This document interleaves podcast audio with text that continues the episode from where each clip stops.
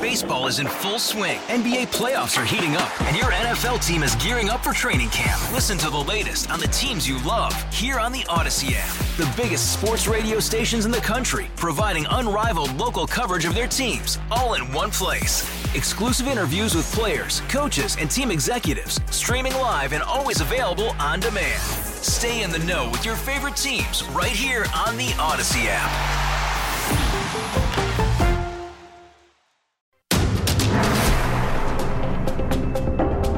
You're listening to Total Information AM on KMOX, and with Debbie Monterey, I'm Tom Ackerman. Well, joining us for our weekly visit is Brad Young, a partner at Harris, Dow, Fisher & Young, and of course you hear him here on KMOX. He is our KMOX legal analyst.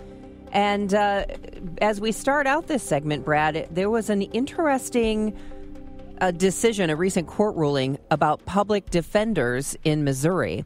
And we're wondering how that affects the defendants. There's been a waiting list for people. If they are convicted of a crime, they can't afford a lawyer. They went on a waiting list. What's the latest status, Brad, and what did that ruling mean? Good morning, Debbie. Yes, a judge in Missouri ruled that this whole idea of a waiting list, and when I say a waiting list, I mean that when people are charged with a crime and arrested and they can't afford to hire their own attorney. Of course, we know that the state has to appoint one for those defendants. But what happens if there aren't enough defense attorneys? What happens if the defense attorneys that are available are so overworked that they can't get to these individuals who need their help? So the state established literally a waiting list, that you would be put on a waiting list for a public defender. And the court ruled that that's unconstitutional, and for a very valid reason, because if you think about it, at the very beginning of the case, of any case, whether it's criminal or civil, that's when the most information should be developed, should be investigated, and should be prepared for use at a trial.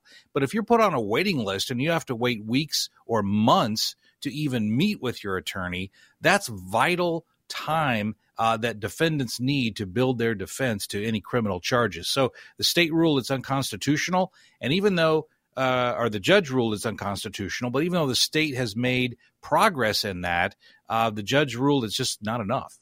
What's going on with Johnson & Johnson? They're back in the news using a declaration of bankruptcy to settle multiple lawsuits. What's happening here?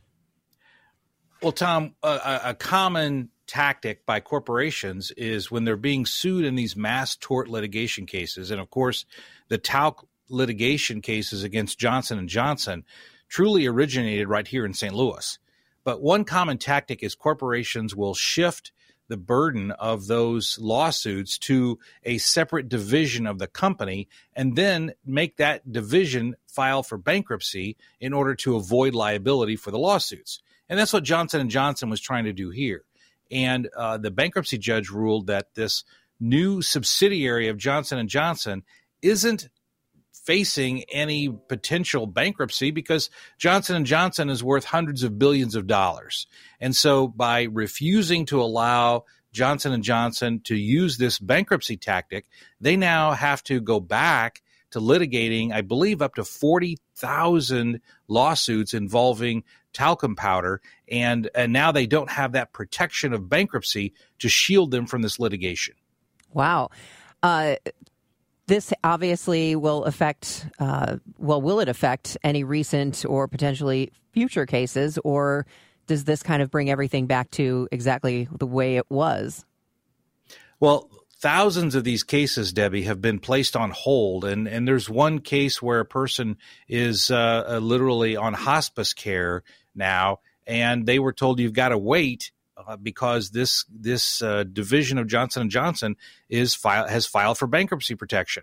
So now that bankruptcy protection has been lifted and removed, all of these thousands of cases that have been on hold are now will once again be actively litigated, and we'll start seeing settlements and judgments, and a lot of those cases are based right here in St. Louis, and we'll see a lot of news about that in the coming days and weeks. We're seeing more self-driving cars out there, Brad, so the question has come up, who do you blame here if the self-driving car ends up killing someone? Who gets sued?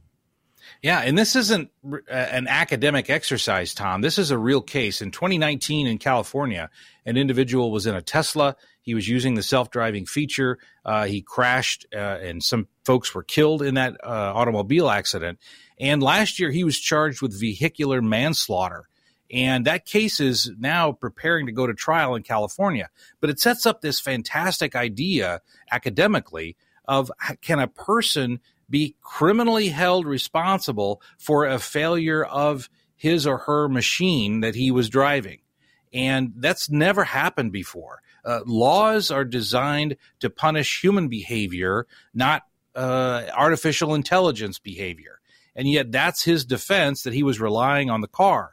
There's been civil liability for this in the past, and that's easy to digest. But the idea of being held criminally responsible, going to jail because of the failure of your vehicle to drive itself, that's an entirely new area of the law. And this is groundbreaking legal action here to see if people can be held criminally responsible for the acts of their automobiles. So this could be a future case cited by future lawyers, depending on which way it goes.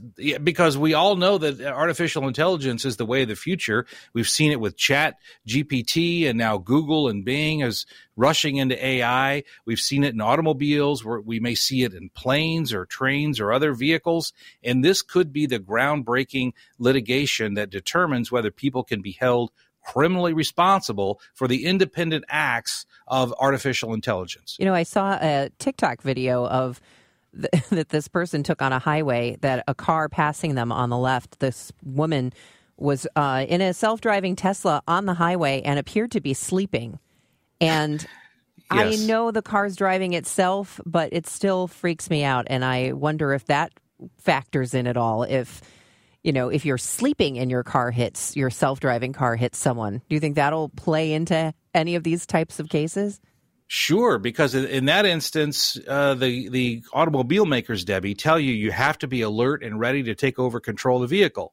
And if you're catching 20 winks behind the wheel, that's clearly negligence.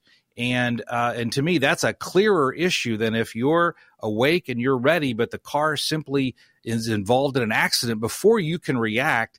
Is that truly criminal negligence? We don't know, but we should know very soon from this case in California.